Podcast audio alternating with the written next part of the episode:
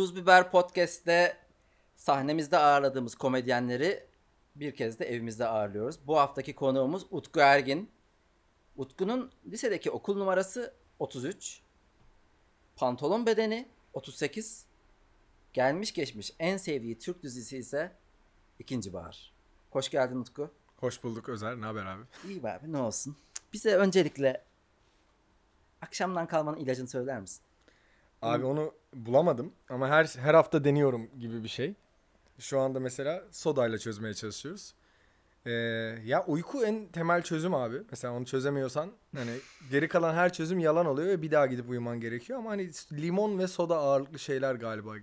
Çok su iç falan.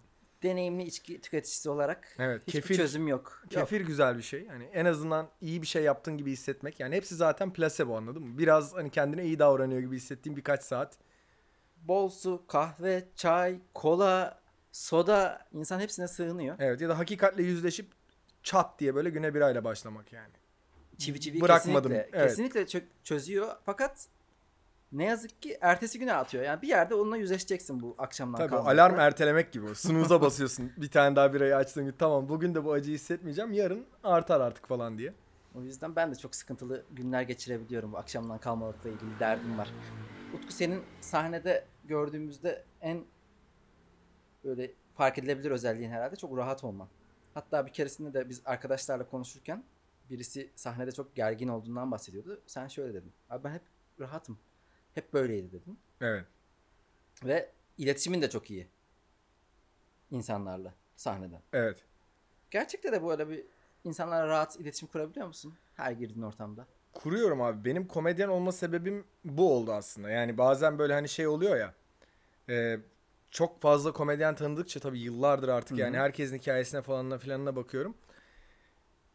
Neredeyse kimseden komedyen olma sebebi olarak ben aslında komik bir adamdım değil de daha başka bir başlangıç hikayesi. Hani bana e, şöyle davranıyorlardı, böyleydi. Şunları çok izliyordum, çok seviyordum. Hı hı. Kültürü çok seviyordum ya da işte anlatmak istediğim bir konu vardı falan gibi. Ben de yani daha amaçsız başladı yani. Zaten gülüyorlardı gibi bir şey.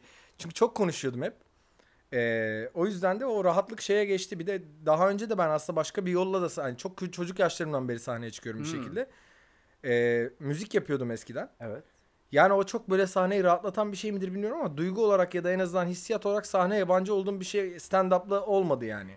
İlk toplu olarak insanlara hitap ettiğin sahne var mı gözün önünde? Var. E, stand-up olarak mı? Yok. Var. Hayır. Ee, lisede de ortaokulda da Ha, olabilir. tabii. Yani Ya benim için şeydi okuduğum. abi mesela hani hayat hep o formda akıyordu ve ben onu çok çok içselleştirmişim yani böyle gerçekten. Hani serviste arkada oturup bir şeyler anlatan çocuktum Hmm. ya da böyle büyüklerin önüne çıkıp olmayan hikayeler de yaratıp ama di- dinlesinler diye bir şey fıkra anlatıyordum mesela küçükken. Sonra uydurma hikayeler anlatmaya falan başlamıştım. Hani hep Bayağı- böyle bir şey anlatmaca vardı yani. ölümsüzlüğü yenmiş gibisin. Çünkü Jerry Seinfeld'in e, bir setinde şöyle anlattığı bir hikaye var. Amerika'da ya- yaptıkları araştırmaya göre insanların neredeyse e, tamamına yakını en çok korktuğu şey sahnede insanlara konuşmak. İkincisi ölüm. Evet. Yani ölümden bile Ölüm- daha evet. büyük bir korku insanlara toplu bir Gruba konuşmak. gruba konuşabilmek. Evet. Sen bunu erken yaşlarda yemen çok iyi. Ee, şey de oluyor mu peki? Yani mesela dün adadaydın. Evet. Hemen oradan birisi salça oluyor sana böyle dakikasında beni bulur bunlar gibi diye hissiyatın. Hani yan masadan biri laf atıyor, biri muhabbete başlıyor. Hiç kendini beklemediğin anda bir bakmışsın. Komedyen olduğum bilgisiyle yaptıkları Yok, şeyler mi? komedyen olduğun bilgisi dışında da. Böyle Ha. bir anda rakı masasında dirsek temasında olduğun bir tarafla bir konuşmaya başlıyorsunuz.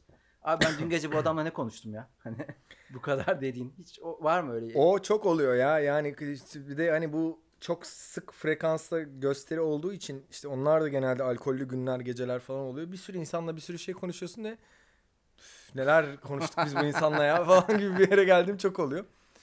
Ee, ama şey e, ya tabii modla da alakalı ama ben zaten genelde bir yerden sonra o ortamımı oluşturduysam şeyi seviyorum yani bir yerden sonra böyle hani ortamı böyle taciz ederek kitleyerek değil de hani bir yerden bir şeyler yakalayıp bir şey Hmm. anlatmayı seviyorum o benim hoşuma gidiyor yani. Birçok sorumu benden önce cevapladın. Yani Hmm. mesela toplu gruba konuştun mu diyecektim. Benden önce cevap verdin. Ee, kitliyorum mu soracaktım. Çünkü şunu dikkat ediyorum ben. Hmm. Mesela toplu bir masada e, diğer insanlara eşit derecede söz hakkı vermeyen böyle kitleyiciler oluyor. Alçıyı alıyorlar. Aa o çok kötü.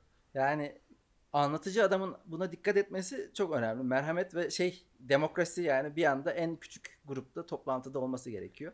Evet. O çok baskın enerji iticileşebiliyor ya bazen. Ben mesela onu kafamın bir yerinde ona dair bir şey tutuyorum galiba. Hani bir de öyle bir switch tutuyorum ki yani çünkü hem zaten hayatta dinlemediğin zaman bir şey öğrenemiyorsun. Elbette ki hani konuşmak ve konuşma pratiğini yapmak bir şekilde seni bir yere çekiyor ama aynı zamanda da hani diyalog olduğu zaman zaten besleniyor ya o kanal. Bir, bir bırakacaksın ki anlatacak şeyin biriksin. Ben mesela şeyi hiç sevmem yani. Birisi bir şey anlatırken o sırada ben ona cevaben ne söyleyeceğimi düşünmemeliyim zaten. yani o Evet. öyle bir kanal açmalı ki hah deyip o zaman sen bir şey söylediğinde diyalog oluyor. Diğer türlü zaten sen hazırladığın iki şeyi e, metini karşı karşıya okuyormuşsun gibi bir iletişimsizlik gibi bir şey oluyor. Ona dikkat ediyorum. E, ama şey e, yani çok konuşuyor durumum oluyor. Ama Aha. böyle kitlemem yani. Ya şöyle bir şey de var. Yani sen komedyen ve komik olduğun için zaten abi anladık yani komiksin biraz da biz konuşalım hissiyatı da olabilir Evet. diğer insanlarda. Evet. Dikkat etmek gerekebiliyor. Peki çabuk samimi oluyor musun? Zor samimi yani çok samimi, çok samimi olmam ama frekansımı tuttuğu insanlarla çok hızlı Hmm. e, kat edebildiğim yollar olabiliyor. O biraz şeyle alakalı. Bazen şu şaşırtıyor. Bazı insanlarla birebir buluştuğumuzda beni ciddi buluyorlar. Hmm. Ben de diyorum ki yani hani bunun bir e, artık bir de me- meslek hastalığına dönüştü ya bu hikaye. Zaten hani hep bir de bende çok ağır bir empati şeyi sorunu var. Bir insan etrafımda somurtuyorsa bir şey yapmam gerekiyor gibi geliyor. Onun bütün sorumluluğu ben alıyorum, giyiyorum. Onun modu düşük olamaz bir şey yapmam lazım falan. E, ama iki kişiyken daha böyle normal ha- hayata dair bir diyalog kuralım falan. Zaten hani kişi sayısı arttığı zaman hep böyle bir performansa dönüyor o senin için. Üç arkadaşımla birlikteysem tamam komik olmalıyım okey ama iki kişiysek bırak ben de dinleneyim gibi bir şey oluyor bende. O yüzden o mesela şaşırtıyor bazen. İnsanlara diyorum ki bak hani bana çok ciddisin diyor mesela. Ama yanımıza bir iki, e, üçüncü geldiği zaman iş- işin modu değişiyor. Ben diyorum ki tamam şu an crowd var artık Sen şeye bir audience bekliyorsun. Audience Evet. oluşursa Artık hemen- bir yetmiyor mesela. Bir de ben de samimiyet arıyorum falan ama üçsek tamam abi eğleneceğiz gibi oluyor. Yani bir de yani demek ki çok insanın olduğu yerde kendini böyle bir e, empati kurmak zorunda ve konuşmak zorunda hissediyorsan yani Evet. his- zorundalık değil de his varsa Öyle bir baskı evet. o yüzden yalnız kalma hissiyatın da çoktur. Evet. Çünkü yalnız kalmadığın zaman yorucu olur. Ya onu da çok beceremiyorum çünkü e, hayatım o kadar insanlarla iç içe geçiyor ki böyle hani mesela böyle şey durumlar vardır ya bugün hiç konuşmamışım ya falan Hmm. anıları olan insanlar. Bende o yok yani. Şöyle yok. Kardeşimle yaşıyorum Hı hı. ve çok yakınız yani. Kafalarımız da çok yakın. Aslında aramızda yaş farkı falan da var ama durmadan bir hep bir diyalog halindeyiz. Ve işte normalde ajansta çalışıyorum biliyorsun. Ajans Biliyorum. zaten hani e, çok zaten iletişim üzerine bir iş ve zaten Hı hı. uzun saatler mesaisi var. Gösteriye gidiyorum. İşte ilişki durumlarıma göre eğer kız arkadaşım varsa kız arkadaşım da e, gidiyor kalıyor vesaire yapıyorlar. Ama böyle kendi kendime kaldığım an o kadar az ki hayatta mesela geçen sene şey fark etmiştim. Bu sene benim 24 saat yalnız hiç bir gün yok falan Abi. gibi bir şey fark edip hatta böyle bu bir çıldırma getirdi bana falan yani bir Çok ara. yorar insanı ya. Yorucu, Ben evet. Baktım dışarıda. Evet arada onu istiyorsun yani. Çünkü bir de üretmek için Evet. bir stop Çekilmen edip lazım. bir kendin ne oluyor lan ben ne yapıyorum şu an nasıl gidiyor ne oluyor bir vermen gerekiyor galiba. Kesinlikle. Ya Bilincindesin ama şu an e, çok da mümkün olmuyor hayatın akışının temposunu. Hayatımın formatı çok ona uygun e, olmuyor. Artık o tavuk yumurtaya dönmüş bende gibi hissediyorum. Bazen Hı de diyorum ki ama ben de bunu istiyor olsaydım bu alanı yaratırdım yani. Kaç yaşında adamım bir şekilde hani o kadar da zor bir şey değil. Demek ki ben bunu seviyorum gibi de oluyor ama o üretimsel e, bazda söylediğin şey çok doğru abi. Mesela bu pandemi döneminde evimiz şeye döndü. Pub'a döndü. Hmm. Küçük bir pub'a döndü. Hani böyle herkes çok korkuyor ve hiçbir yere çıkmıyoruz falan ya. Çok yakınıma bir arkadaşım taşındı. Kardeşimin en yakın arkadaşının sevgilisi çok Hı hı. yakınımda oturuyor ve, ve böyle küçük bir grup olduk şeye döndü. Herkes her gün bana geliyor. Ee, ve habire insan hani insanlardan en uzak kalınacak dönemde bile yine bir küçük bir daire yaratıldı ve onun içerisinde hep böyle bir evde bir muhabbet döndü. O da böyle e, bir yerden sonra şey hissiyatım veriyor ya ben kenara çekip bir şeyler yazıp çizmek falan gibi şeyler için ki zamanımı bayağı yiyorum yani bunu Birçok yaparak. diye. insanda şunu duydum ben. Abi iyi oldu bir süre dinlendik. Bir Evet. Yani çünkü çok koştur koştur yaşıyorduk. Evet o bende de oldu biraz. oldu. Ama onu çok hızlı bozdum. yani bu son e, Ağustos'ta çok kötü bozdum. Hmm. Yani o tuz biber yüzünden ve sayesinde slash sayesinde Evet, evet, oldu. evet. Ee, öyle şimdi ama yine niyetlendim yani mesela Ekim'den itibaren biraz daha sakin yaşamak istiyorum. Ya akışına demek yani. Sen Evet. kendi varoluşunun o kadar da mücadele etmene gerek yok. Senin varoluşun böyle. Evet Artık evet. Bunu Aynen. da kabullenmek gerekiyor. Ee, interaktifi çok yapıyorsun. Seyircilerle konuşman e, sık. Hı hı. Ve herhalde bunu da artık insanlar belledi mi ne? Çok da laf atıyorlar sahneye. Evet. Bu e, mesela geçen hafta bir gösteride Hı hı. çok fazla laf atıldığı için Evet. ben Twitter'da gördüm. Birisi isyan etmiş. Utku'yu izlemeye gittik. Ama bir dakika susmadı diğer masadaki insanlar. Evet. Helal olsun Utku. e, gene de çok iyi idare ettin. Sabırlıymışsın. Evet. Sen içsel olarak ne hissettin orada? Ya o e, o çok istisnai bir şeydi abi. Ben yani benim artık hani yani aşağı yukarı 8 yıl falan oldu stand up yaptım. Hani her Hı hı. döneminde bu kadar yoğun yapmadıysam da e, son 5-6 yılında bayağı hayatımın merkezinde bu iş var. Ve ben seyirciyle aşağı yukarı bunun bütün bu yılların şeyinde hep konuştum. Hı hı. Hiç başıma da aksi bir şey gelmedi yani. Çok öyle olma ihtimali çok düşünüldüğü durumlar oldu ama hiçbirisi Hı hı. öyle olmadı ve bir şekilde kotarıldı. Geçen haftaki olay benim yaşadığım en tuhaf olaydı. Çünkü o gelen seyirci benim e, Tutkun Boğuşmak gösterime gelmişler. O gösteri tamamen interaktif Hmm. ve bir birkaç kez gelmiş ve çok stand-up izlemek meselesine de hakim değil ve bu gösteride de yani birkaç kez tatlı bir dille şeyi söyledim yani abi hani bu o değil. Hı. Ben şaka anlatıyorum şu anda ve bu bir monolog. Ben soru sorarsam cevap ver. Soru sormuyorsam sizle konuşmuyorum demektir. Çok açık aslında. Ama onu anlamadı yani. Ee, o da artık beni germeye başladı. Normalde seyirci onu biliyor zaten çünkü e, şimdi bir stand-up gösterisinde benim gösterim hani stand-up gösterim azından interak tamamı interaktif bir gösteri değil. İnteraktif dokunuşları olan bir gösteri. Şeye açık bırakıyorum onu. Ya bir bitin başında ya sonunda bir yerde bir soru soruyorum ya da bir, bir yerden bir interaksiyona geçiyoruz. Sonra ben zaten onu toparlayıp yeniden hikayeye geçiyorum ve seyirci onu çok doğal yollarla anlıyor.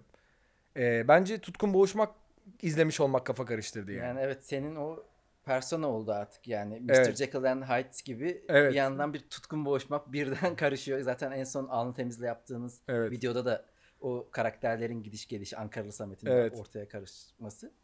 Ee, bu anlamda şimdi aklıma geldi o zaman. Demek ki izleyen açısından böyle bir problem doğurabiliyor. Evet yani e, özellikle stand-up izleyicisi değilse belki de öyle bir şey olabiliyor ama dediğim gibi bu kadar senede bir kere olduğu için bana yine çok istisnai geliyor yani. Hiç böyle e, gerginlik oldu mu? Mesela böyle bir laf atma, laf şeyde. İşte ilk defa bu hafta Hmm. oldu. O güne kadar hiç olmuş. Ben bazen bazen yaptığım anda bile şeyi düşündüğüm oluyor. Ben bunu dedim ve bu adam buna güldü de nasıl yani şu anda dayak yemiyorum ki falan dediğim an çok oldu ama o bence bir e, çok sezgisel bir şey olduğunu düşünüyorum onun. Hiç Hı hı. hani çok hududunu aşan bir şey yapmadım hiç. Yani o şeyi anlıyorsun adamın gözünden enerjisinden anlıyorsun zaten. Konuşurken o şakayı kaldırıyor mu kaldırmıyor mu? Ya bir bazen bir çiftle falan konuşuyorsun mesela. Onu hissettiriyor zaten. Yani şakaya açık ve gülmek için geldilerse e, onlara vurabiliyorsun vesaire de yapabiliyorsun. Zaten bunların içerisinde hiçbir hani şahsen şahsa hakaret falan gibi bir şey değil de bir durum üzerine bir şaka bir şey dönüyor. Ama şey bir kural yani. Seyirciye seyirciyle konuşmayı göze aldıysan mikrofonu elinde tutan taraf olarak son şakayı senin hani sıra olarak değil ama daha güçlü olan şaka sende durmalı yani. Çünkü bazen öyle şeyler oluyor ki sey- seyirciden birisi çıkıyor sana bir şey diyor artık interaktif o gösteri. Seyirci o falan diyor böyle bir tribün havası oluyor. Orada bir saniye bir dinlendirip sonra sen bir şey daha söylemelisin ve o daha yüksek o ile dönmeli ve Evet, bitmeli o hikaye evet. orada. Yani Yoksa o işe girişiyorsan eğer evet yani onu yapabiliyorum diyorsan yap yoksa zaten seyirciyle konuşmak bence risk yani. ajansta çalışıyorum dedin. Aha. Reklamcısın. Ne okudun? Ben ekonomi okudum. Aslında reklamla da e, hiç alakam yoktu yani. Ankaralısın. Ekonomi okudun. Hı hı. Niye okudum diyor musun şu an? Yani Çok dedim. Hala da diyorum. Birçok açıdan e, bence yani tabii ki bir perspektif falan hani bir de zaten Hı hı. sosyal bilim en nihayetinde hani okuduğun zaman ne yaptım ben bu bilgiyle şimdi denecek bir şey yok. Hani hayata dair bir şey anlıyorsun ama e, ya bugün dönüp baktığımda yanlıştı diyorum benim açımdan yani. hmm. Çünkü e, şeyi çok öteliyormuş. Yani ben Ankara'da okudum. Ee, İstanbul'da da işte 2013 sonu 2014 gibi yani o hatlarda taşındım. Daha sonra işte açık mikrofonu falan başlattık. O dönemler ol yani şeyi biraz geriden e, getirtti. Normal şartlar altında böyle sahne işleriyle, sanatla, performans sanatlarıyla uğraşan insanlarla e, daha erken tanıştığım bir yaşta bu işlere başlamış olsaydım çok Hmm. daha e, bazı şeyler kolay ya da daha hani daha çok iş üretmiş olabilirdik gibi geliyor bana. Ama zaten yani neredeyse 25-26 yaşında Daha bile erken aslında ama baş, başlamışsın. e, yani çok da geç değil ya. çok herhalde. uzaktı yani şeyimiz de çok uzaktı yani benim hani komedyen olma niyetim üniversitenin sonunda kafamda oluştu. Ankara'da çıktın mı sahneye? Çıktım. Ankara'da olma yani Ankara'da Nerede bu iş yapılamaz Ankara'da? olunca İstanbul'a geldim. Ben Ankara'da şöyle yaptım abi. İlk başta e, böyle bir bugünkü gibi bir stand-up ortamı yoktu Türkiye'de. Yoktu tabii, yani evet. Ben komedyen olacağım dediğimde sanki o jenerasyonda bu işle uğraşmak isteyen tek kişi benmişim gibi bir şey oldu. Çünkü soruyorum, bakınıyorum. O zaman bir de böyle bir hani şey de yok. Yani sosyal medya kanalları falanları filanları da bu kadar böyle insanların bağlı olduğu Facebook var. O kadar. Yani Instagram sadece birilerinin yeni başta kullanmaya başladığı falan bir şey. Ee, ben şey yapmıştım. İlk gösterimi Ankara'da Hacettepe Üniversitesi'nde hatta okulda yaptım. Şöyle Hı hı. yaptım. Bir tane hocam bana e, şey dersini verdi adam bana. Adamla konuştuk. Adam böyle e, Chicago'da falan da uzunca bir süre yaşamış. Orada işte akademisyenlik yapmış. herhalde. Adam dedi ki böyle bir niyetin varsa ben dedi sana sabah dersimi vereceğim. Öğrencilere de hiçbir şey söylemeyeceğiz dedi. Hmm. Ben bir sabah 9-15 dersinde bayağı böyle çıkıp stand up yaptım yani. Adama hatta jest olsun diye tamamı ekonomiyle alakalı şakalardan oluşan bir şey. Bayağı cesaret ve girişim işi ya bu yani yaptığın Evet o tuhaf bir şeydi onu da çok sevdim. Sonrasında da hani gösteri yapmak istediğim için bir tane dans stüdyosu tuttum ben. Yani Hı hı. bir sürü yer gezdim aslında yani stand up yapacağım diyorum. Hani beni izlemeye gelmeye niyetli insanlar var diyorum. Mekanlar kapı açmıyor yani şey yapmıyorlardı. e, müzik de yapıyorum dedim. Müzikte grubunuz mu vardı? yoksa? Grubum vardı Hı. yıllarca. Müziği o aralar artık yavaştan bıraktım. Ama o zaman mekanlarla bir bağın vardır mutlaka. Vardı ama Aha. mekanlar stand-up'la ilgilenmiyor. Yani o, o zamanlar böyle çok şey gibiydi. Birkaç tane işte bizden bir önceki jenerasyondaki isimler işte Mesut Süre falan onlar hani yenilerdi daha o zaman. Yani yeniler dediğim birkaç senedir yapıyorlardı ama yeni duyulmaya başlamışlardı. Onlar hani gelip bir takım yerlerde çıkıyorlardı falan. Onların bile yani çok böyle bileti yoktu, şeyi yoktu. Yani karşılık bulmuyordu yaptıkları işi yani henüz. Ee, o yüzden de çok stand-up'a da şey bakıyorlardı. Ben bir tane kendime gösteri ayarladım. Bir şey de o yani. Cehalet hareketiydi. Allah'tan çok başıma patlamadı ama kendime bir saatlik gösteri ayarladım abi. Ee, ve dünyanın en heterojen grubuna yaptım bu gösteriyi. Hı hı. Yani akraba var içinde, üniversite arkadaşım da var ama 60 yaşında bilmem kim de var falan. Hani böyle zaten normalde bugün karşıma öyle bir topluluk gelse Ya bir- güldürmenin bir challenge olacağı bir şeyi e, başlangıç şeyine çevirdim. Ama çok keyif aldım. Güldüler de bir şekilde. Hı hı. Çünkü hazırlanmıştım da ona yani. Bayağı böyle yazdım, çizdim, yazdım. Bir, bir ay falan uğraştım ona kendi kendime. Bir örneklem grubu oluşturmuşsun aslında ya. Evet. Yani ev hanımı var, profesör var. işte Evet abi üç- her şey böyle çok karışıktı. Sonra işte e, bu bittikten sonra bir yerden sonra Ankara'da Başkent Oyun Atölyesi diye bir yer vardı. Orada e, ben dedim ki ben stand up yapmak istiyorum. Adamlar dediler ki bugüne kadar 7 tane çocuk geldi buraya stand up yapmak için ve güldüremediler. Yani rezil oluyor bu iş. Sen de rezil olursun falan. Hiç olmuyor bu iş Türkiye'de Bu falan. ne ya sanki karanlık döndü. bir ev var orada buraya giren kimse çıkamadı. Ya o zaman bir şey kafası vardı ya bu işi sadece Cem Yılmaz yapabiliyor abi falan. Hani öyle bir tripe girdiler. Ben dedim ki ben de geleyim ben de yapamayayım sorun değil yani falan. Ben gittim güldüler baya. Adam ondan sonra beni her hafta çağırmaya başladı. Sonra bana cumartesi akşamını verdiler orada. Ee, bir süre yaptım ben o gösterileri. Tam böyle Gezi Parkı dönemine falan denk geldi zaten. Hani ne oluyor belli değil falan. Ee, onun sonunda iş şuna döndü. Yani yapıyorum ama Ankara'da haftada bir tane kendi kendime gösterim var. Ne bir iş bu ne bir şey. Hani ben dedim ki bu iş böyle olmuyor. Bayağı böyle bohçamı toplayıp falan bir arkadaşımın yanına İstanbul'a geldim. Bir günde yani. Öyle Hayallerin peşinde koşacağım. Aynen. Hiçbir Bayağı planım yoktu. Alanı kendin açmaya, kendin Evet. yaratmaya çalışarak Evet evet. başlamışsın. Mesela şu an başlayanları gördüğünde biraz daha hazır bir alan var. Çok çok daha. Stand-up seyircisi var, Kesinlikle. oluşuyor. Yani bizi çünkü ilk başta sadece gerçekten hani bu işin titanlarıyla karşılaştırıyorlardı. O zaman bir şey kafası da Hı hı. yoktu. Hani stand-up Tabii. izleme kültürü yok. Adam sadece şeyle karşılaştırıyor yani. Ya tutuyor Cem Yılmaz'la karşılaştırıyor. 3 hafta önce stand-up yapmaya başlamış bir adamı. Ya da şeyle karşılaştırıyor. Daha yabancı komedyenler seviyorum falansa o zamanlar işte Louis C.K.''nin çok böyle dünyaca an, popüler olduğu dönemler. e, aynı kitle YouTube'da var. Evet. Yani YouTube'da izleyenler de direkt İlk oraya bakıyorlar. ben bir video atıyorum. Ulan zaten yani başlayalı kaç ay olmuş. Altta Cem Yılmaz var, Ata Demirer var, bir de bu herif var diyor. Evet. Herhalde abi yani. İşte bunun e, sen ilk e, salonda karşılaştığın halini gördün. Evet aynen. Peki şu andaki çıkanlara hafif bir kıskançlık şey var mı? Abi sanki eski futbolcular der ya biz Biz bizim zamanımızda bir top vardı. Kafa vurduğumuzda başımız ağrırdı. Evet abi o Öyle. zamanlar futbolda para da yoktu Yani falan. çamurda oynuyorduk falan Aynen. filan. Siz ne şanslısınız diye. Abi biz bu olabilsin diye bayağı uğraştık aslında. Çünkü ben şeyi biliyor musun bilmiyorum ama bu e, açık mikrofonu falan zaten e, Murat'la beraber ben başlattım. Daha sonrasında BKM'ye götürdüm. iki sene organizasyonuyla uğraştım. Yani bugünkü hali olabilsin hatta buna yakın bir şey olabilsin diye bayağı zaten kan ter gözyaşı bir, birkaç sene geçti. İlk birkaç senesi zaten böyle tam şeydi yani hazırlık dönemiydi yani bu işin. E, şu an olabilmesi çok güzel hatta benim de e, kafamı açıyor yeniden. Çünkü bir artık resmen komedyen jenerasyonu değişmeye başladı. Yani Evet. benle beraber başlayan birkaç isim eskidi mesela işte Yusuf vardı, Yavuz vardı, Murat vardı. Hı hı. O dönemki tayfa artık yani bize sanki böyle e, yaşlı muamelesi falan da dönmeye başladık. 30'lar falan olduk artık. Ve şimdi 20'lerinde falan yeni bir jenerasyon daha geliyor. Onların içerisinde birileri mesela o matematiği daha hızlı çözüyor. Hı. Bana mesela e, şey duygusu vermeye başladı. Çok uzun zamandır hem ajansla uğraşıyorum hem başka projelerle uğraşıyorum falan diye.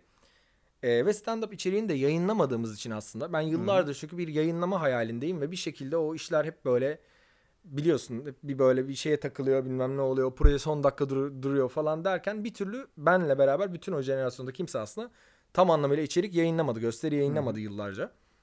E, o da seni eski tutuyor. Evet. Çünkü aslında şakalarının bir kısmı 2014'te yazılmış, bir kısmı 2016'da yazılmış. O günün kafasının işleri ve o gün yayınlasan Tabii. aslında o günün tam hani o günün modunun şakaları. Şaka eskiyebilen bir şey. Ama şaka eskiyen bir şey. Ruhu eskiyor, senin anlatışın eskiyor, tavrı eskiyor ve ben aslında yenilenmesi gerektiğini görüyorum ve bugünkü mesela yeni tayfalarda onu görüyorum. Yani bugünün dalgalarına daha iyi binen şakalar yazıyorlar. Hı hı, hı hı. Çünkü adam bugün yazmış şaka- şakayı. Ama senin elinde craft edilmiş ve atıyorum 5 senedir duran bir şaka var ve hala çalışıyor ve bunu hiç yayınlamamışsın. Vaz da geçemiyorsun falan böyle arada bir şey oluyor. At kurtul olması lazım bence. Olsun sen o kuruluş aşamasındaki sancıları yaşamış oldun. Fakat Evet. e, Alnı Temiz'le de konuşmuştuk. Yani yabancı komedyenlerde baktığımda en sevdiklerim bir 50 plus 60 plus insanlar. Tabii. Biraz yaşlılıkla daha oturaklı oluyor her şey. Tabii yaş işe yarayan bir şey bu, bu meslekte galiba. Evet yani bir de dinlen yani genç bir çocuk çıktığında ulan ne anlatıyor bu? Komik olunca okey ama biraz mesaj verdiğinde biraz e, anlattıkları farklı bir yere gittiğinde ulan kaç yaşındasın lan sen? Gibi Tabii. bir hissiyat oluşabilir dinleyenler açısından. Tabii tabii evrenin değişiyor çünkü. Ya da yani ne anlatmak istediğin değişiyor. Çünkü ben şey hatırlıyorum mesela.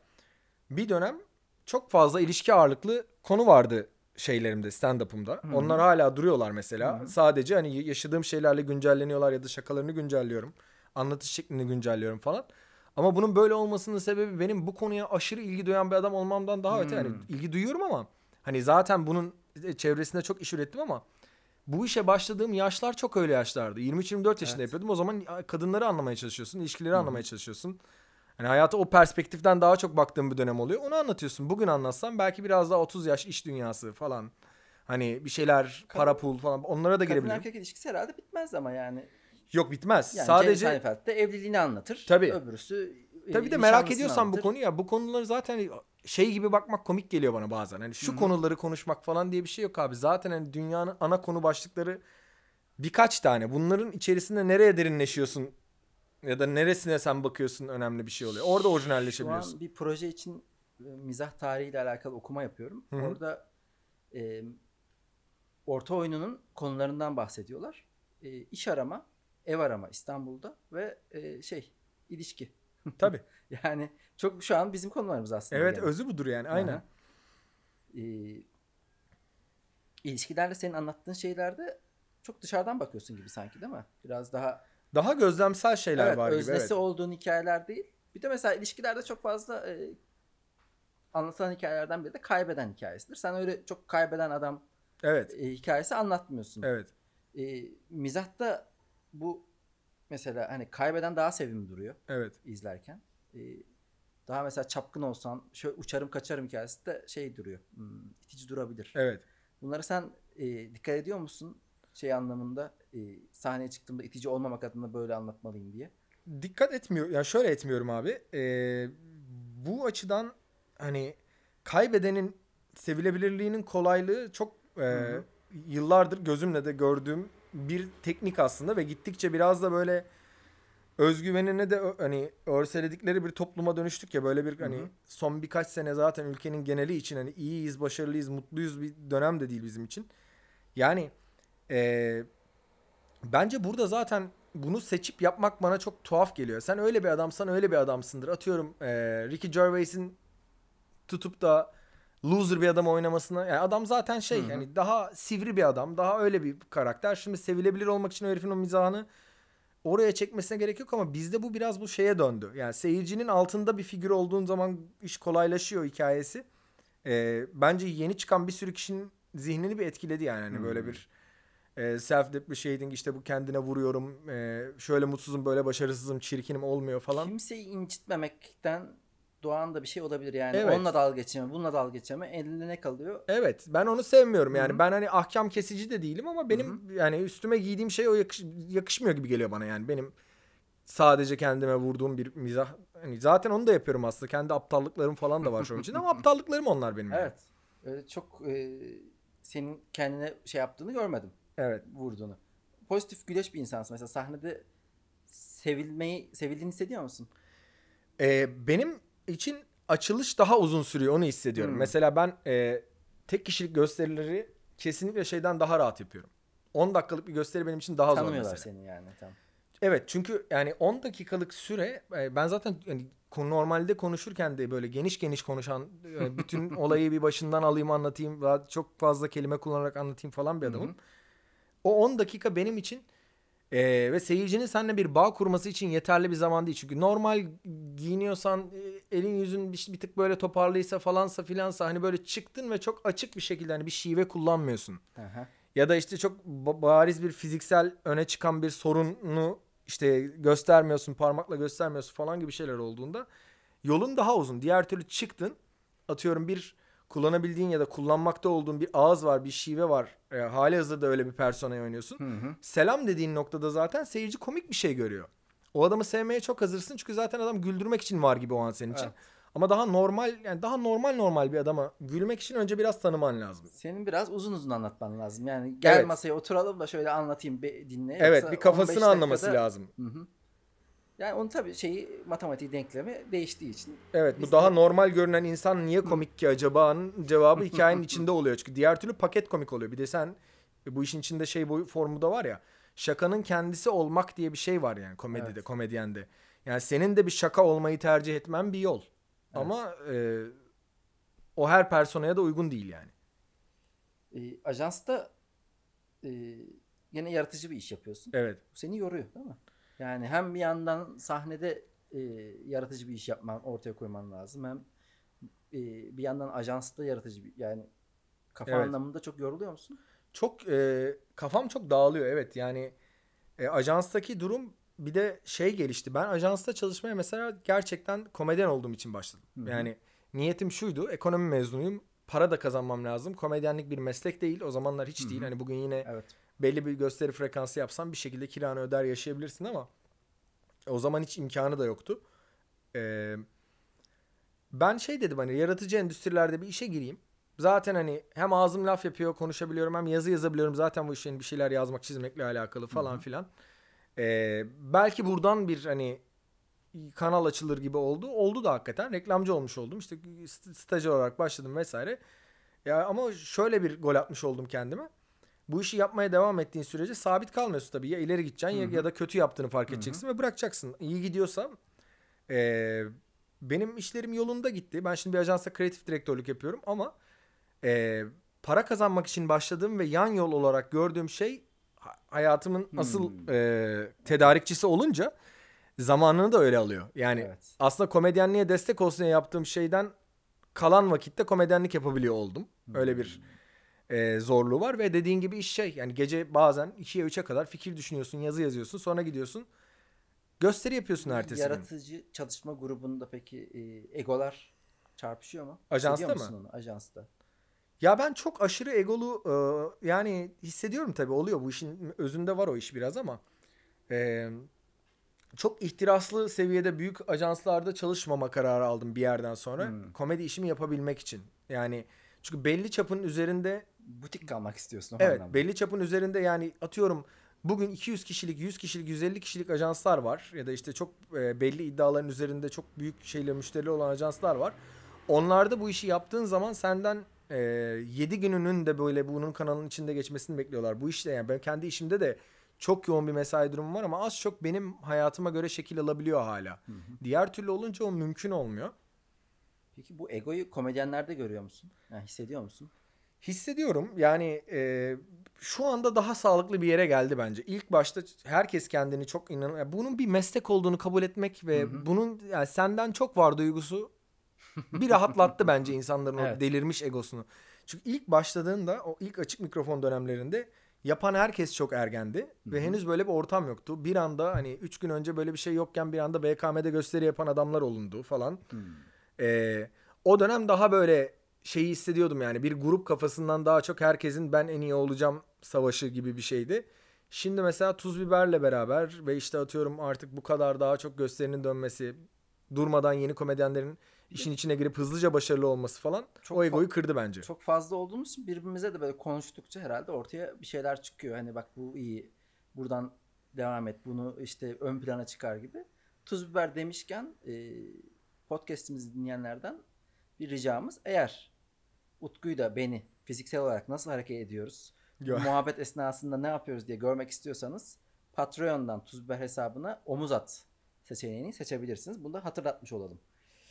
E, peki iş toplantılarında bu senin e, stand-up yeteneğin. Gerçi çocukluktan geliyormuş Hı hı. kitlelere yani kalabalıklara konuşabilme yeteneğin. Bu herhalde bir şov yapmana neden oluyor değil mi? Yani sunumlarda şurada burada. Sanıyorum zaten reklam sektöründe en çok işime yarayan şey o oldu. Yani hayatımı ben bir konuşma yollu bir şeyle yapacağım belli gibiydi. Yani Hı hı.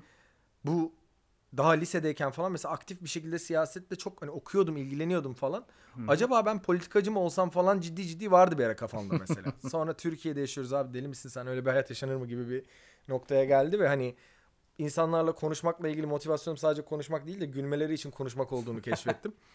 Ama eee ajansta bu tabii işe yarıyor abi. Çünkü bir şey anlatıyor olmak yani fikir bulmak bunun bir boyutu ama fikir satıyorsun ya aslında iş bu yani Evet, evet. birileri var senin fikrini al- almaları gerekiyor falan ya da işte senin yarattığın o örgüyü bir şeyi. Ee, ben zaten asıl o noktada daha kıymetli bir yere geliyorum gibi bir şey oluyor. Şey hissediyor musun bazen yaptığın işte? Ulan yani e, adam fikri iyi ama satamadı. Evet oluyor. Çok görüyorum ben de dikkat ettiğim bir şey. E, senin ama herhalde en öne çıkan özelliklerinden biri bence dışarıdan bakıyorum. Çok disiplinlisin. Mesela bizim e, en alakasız çekimlerde bile en hazır sen geliyorsun. E, arkadaşlarımızla milletin ağzını yaptık ya Evet, mesela. evet. Mesela oraya çok çalışmış olarak geliyorsun. Evet. Böyle, yani iş yapmaya özen gösteren disiplinli olan bir insansın. Mesela yaratıcı çalışma gruplarında böyle bu yaratıcı işlerle uğraşanlarda bir de şey vardır. Abi Relax bir hava. evet. relax işte çok e, sallamazlar, saate riayet etmezler. Evet. Alkol kullanımı işte e, sigara kullanımı yüksek olur. Evet. Bu yani yaratıcılığın bir şeyi mi? Tezahürü mü yoksa tamamen Bence iş kültürü olmamasıyla alakalı. Yani bizim komedyenlerin büyük bir kısmında şimdi sen de mesela burada hı. biz yani iyi anlıyorsundur o aradaki farkı. abi. Bir kısım komedyen şey ya. Yaşları daha genç ve şeyler. e, başka bir işte de çalışmamışlarsa Hı hı. Ee, yani tek yaptığın iş e, bazı akşamlar başladığı saat işte akşam 9 olan 10 olan bir gösteriye gidip 15 dakika gösteri yapıp inmek olduğunda e, geriye kalan iş üretmek modunda şeyleri çok kolay yapamıyor bir, bir takım komedyenler Hı hı. bence. O henüz iş disiplini olmaması, organizasyon içinde çalışmama, bir baskının olmaması, saat baskısının olmamasıyla alakalı. Ben aslında çok disiplinli bir insan değilim. Hı. Ama şeye dikkat ediyorum yani bazen şey oluyor. Demek ki o stresi ben daha fazla giyiyormuşum. Mesela Milletin Ağzı programının amatör bir iş olduğu belliydi. Ya da işte hani birkaç haftadan sonra o formda çekilmeye devam edilirse bu işin olmayacağı da belliydi. Ama ben oraya gidiyorum. Bir günün sonunda bir komedyen olarak orada olmam lazım. Ve şimdi adamlar bir şeyler hazırlamışlar. Hani önceden hazırlanman gereken o an o an cevap verebileceğin şeyler değil ya onlar. Evet. Yani doğaçlama yani. yeteneği işi de değil o. Şaka Hı hı. yazma işi Hı hı. bayağı. E şimdi o şakayı yazmayıp oraya gittikten sonra niye gittin gibi o mesela bir iki bölümde hatta sinirlendim falan yani duruma. Çünkü bir baktım adam hiç yani bakmamış, şey yapmamış, orada e, şey yapmaya çalışıyor, sorulan soruyla alakalı bir şey yapmıyor. Adamın formatına saygısızlık yapıyorsun bence Hı hı. yani. Hı hı. O e, oraya bir emek vererek gitmem gerekiyorsa ya gitmemeyi hani zamanıma uymuyorsa gitmemeyi tercih ederim. Bazen de hayır demek gerekiyor. Ben o konuda sıkıntılıyım yani. Ben de mesela onların hepsine diyemiyorsun. evet diyorum. Ha, okey. Doom artık biraz yoruldum o kafadan. Peki normal o zaman hayatında da hayır demekte zorlanıyor musun? Biraz öyle bir durumum var. Ee, yani genel olarak çok hayır diyen bir insan değilim ama artık yani o da şeyi olarak çok büyük bir yorgunluk oluyormuş. Yani zaman yönetimi vesaire falan filan açısından kendime ayırdığım alanı hep Hmm. orada böldüğüm için kötü Empati- bir şey oluyor. Empatiyim demiştin zaten. Evet. Yani empatik olmak herhalde karşı tarafa bir hayır dendiğinde abi çok üzülecek, çok ayıp olacak Evet. hissiyatının yoğun olmasından kaynaklı olabilir o zaman. Evet bütün insan ilişkilerinde öyle bir gol yiyorum zaten. O şey o, onda, o konuda da biraz daha artık daha katı olmaya en azından daha net olmaya Empatik çalışıyorum. olmak ama şöyle bir yorgunluk getirir. Yani e, sen böyle hassas davranırken diğer insanlar aynı hassasiyeti göstermez, gösteremeyebilirler. Çünkü herkes bu denli düşünceli olmayabilir. Böyle bir haksızlığa uğramak. Ya da suistimal edilebilir bir Evet, alan açıyorsun karşı tarafa. Mesela sen o hissi yaşadığın oluyor mu ilişkilerinde? Yani özellikle kadın erkek ilişkilerinde sorguladığım bir şey oluyor bu. Çünkü hani vicdanen suistimal edilmeye çok açık bir şey olabiliyorsun. Yani karşı taraf kötü bir insan olmasa bile kendi Hı hı. bencil sebepleriyle senden bir şey istiyorsa eee, ama bu senin için iyi bir şey olmadığının farkında dahi olsa ya da burayı hiç umursamıyorsa bile ben o eee, ben o noktada o şeyi çok çözemiyorum yani. Aa böyle bir durum var. İşte yani ben hala onun en anlaşılabilir tarafına bakmaya falan ve hala orada taviz vermeye falan çalışıyorum. O kötü bir e, kırılgan bir alanı var oranın. O yüzden de zaten şey e, çok kolay hayatıma insan sokmayı o yüzden sevmiyorum çünkü çok hızlı şey yapabiliyorum Hı hı. yani. e, bir anda kaptırıp çok hızlı taviz verebiliyorum orada yani. Evet. elini kolunu kaptırmışsın bir Evet. bakmışsın. Ee, yani politika yapabilirim diye dedin. Yani Evet. düşünmüşsün bir ara. Evet. Baya yani hayatını konuşmakla kazanmaya e, kafaya koymuşsun. Peki Evet. yani mizahında toplumla alakalı siyasi şakalar, Evet. politik mizah var mı? Var eskiden daha fazla vardı. Ee, hem o o tarz şakalar dönemsel oldukları için atıyorum e, 2014'ün politik konjonktürle alakalı bir şaka yapıyorsan ve bu 10 dakikalık bir bitse 2016 senesinde o bitiyor. Evet. Ee, çünkü o Türkiye bir de öyle bir ülke ki yani o zamanın politik şakasını hatırlamak için ha işte darbe olmuştu sonra bilmem ne olmuştu sonra rejim değiştirdik sonra bir tane daha bilmem ne oldu falan o kadar hızlı gündemi değişiyor ki ülkenin senin 2014'te yakaladığın bir şey ya da yani bunu seçmiş olmak bir yol bir de bazen artık hani ortam iyice iklim çok sertleştiği için bazı politik şakaları yapıyor olmak e, komedyenliğinin erişim seviyesini de etkiler bir şey oldu. Hmm. Yani şuralarda sahneye çıkamamak istiyor musun? Buna buna kararlı mısın falan gibi bir şey oluyor. Onu da çok istemedim yani. Benim derdim şaka yapmak. E, ama tabii ki daha toplumsal meseleler falan e, hikayesinde bir şeyler söylemek istiyorum. Hatta bunu da yani şu an stand-up'ımı çok e, yakın zamanlarda çok fazla güncelleyemedim açıkçası. Başka Hı hı. projelere daha çok e, kafa yorduğum için. Ama mesela bir tane politika bazlı bir projem var şu an. Hmm. Evet. Ee, yani onunla alakalı zaten bir şey yapmak istiyordum. Bu kadar bu işin çöp bilgisine bile hakimim yani. Bütün siyasetin magazinine de hakimim. Günlük şeyini de okuyorum. Hani günümün belki iki saati bunu okuyarak geçiyor ve bununla alakalı içerik üretmiyor olmak saçma geliyordu bana. Ee, o yüzden onunla alakalı bir işte biraz, biraz liberal parti işine giriştim. Hı hı. Ee, oradan açıkçası biraz e, o konuda yuttuğum şeyleri çıkarabileceğimi düşünüyorum. Hem de böyle doğru bir formülle yapılacak o iş gibi geliyor. Hani bugün yani kimsenin başını da belaya sokmadan doğru bir pozisyonda durup ama biraz da siyasetin içinde bir iş yapmak. Ee, şaka ile ilgili böyle ilk yaptığında, ilk çıkardığında Hı hı. e, hislerine mi güveniyorsun yoksa matematiğe mi? Çünkü matematiği biraz e, daha net bir şey oluyor. Sahnedeki şakalara değil mi? Hı hı. Ee, ben genelde ilk başta şey yapıyordum. Yani son birkaç zaman öncesine kadar bir şakayla alakalı ya da bir konuyla alakalı bir şey anlatacaksam bir şey falan yazmadan önce biraz kafamda çevirip baya böyle orada işte metro ile mi gidiyorum ne yapıyorum orada kafamda onu bir döndürüp Hmm. acaba bunu nasıl konuşuyorum diye bırakıyordum. Sonra ilk ya- yaptığım şeyi dinleyip ya da izleyip e, nelere gülünmüşüne falan bakıp ondan sonrasında onu a- paketi açmaya çalışıyordum. E, yakın zamanlarda çok fazla şaka deneyebileceğim tarzda gösteriye gitme şansım olmadığı için en son bu pandemi sonrasında bir takım şakalar ve bir de işte böyle benim vejeteryan olmakla alakalı bir isteğimin olması ama olamamamla alakalı hezeteryan diye bir şey yazdım. Öyle onu, onu mesela anlatırken yazılı geldim. Yani Hı hı. önce kurguladım o dediğin matematiğe gittim. Yeni bir şey bu. Şu ana kadar aslında e, iki tane konuyu sadece tamamen yazıp böyle anlattım. Birisi o 2000 lira diye anlattığım bir şakam var. Onun hepsini Aha. yazılı yapıp getirmiştim. Çünkü o öyle bir işti gibi geldi bana. Yani hani bunu nereye kadar açabilirim diye bir zorladım. Ama. Yani ben şu an fark ettim yani. Hani Evet. yazılı olduğundan çok kullanmamıştım.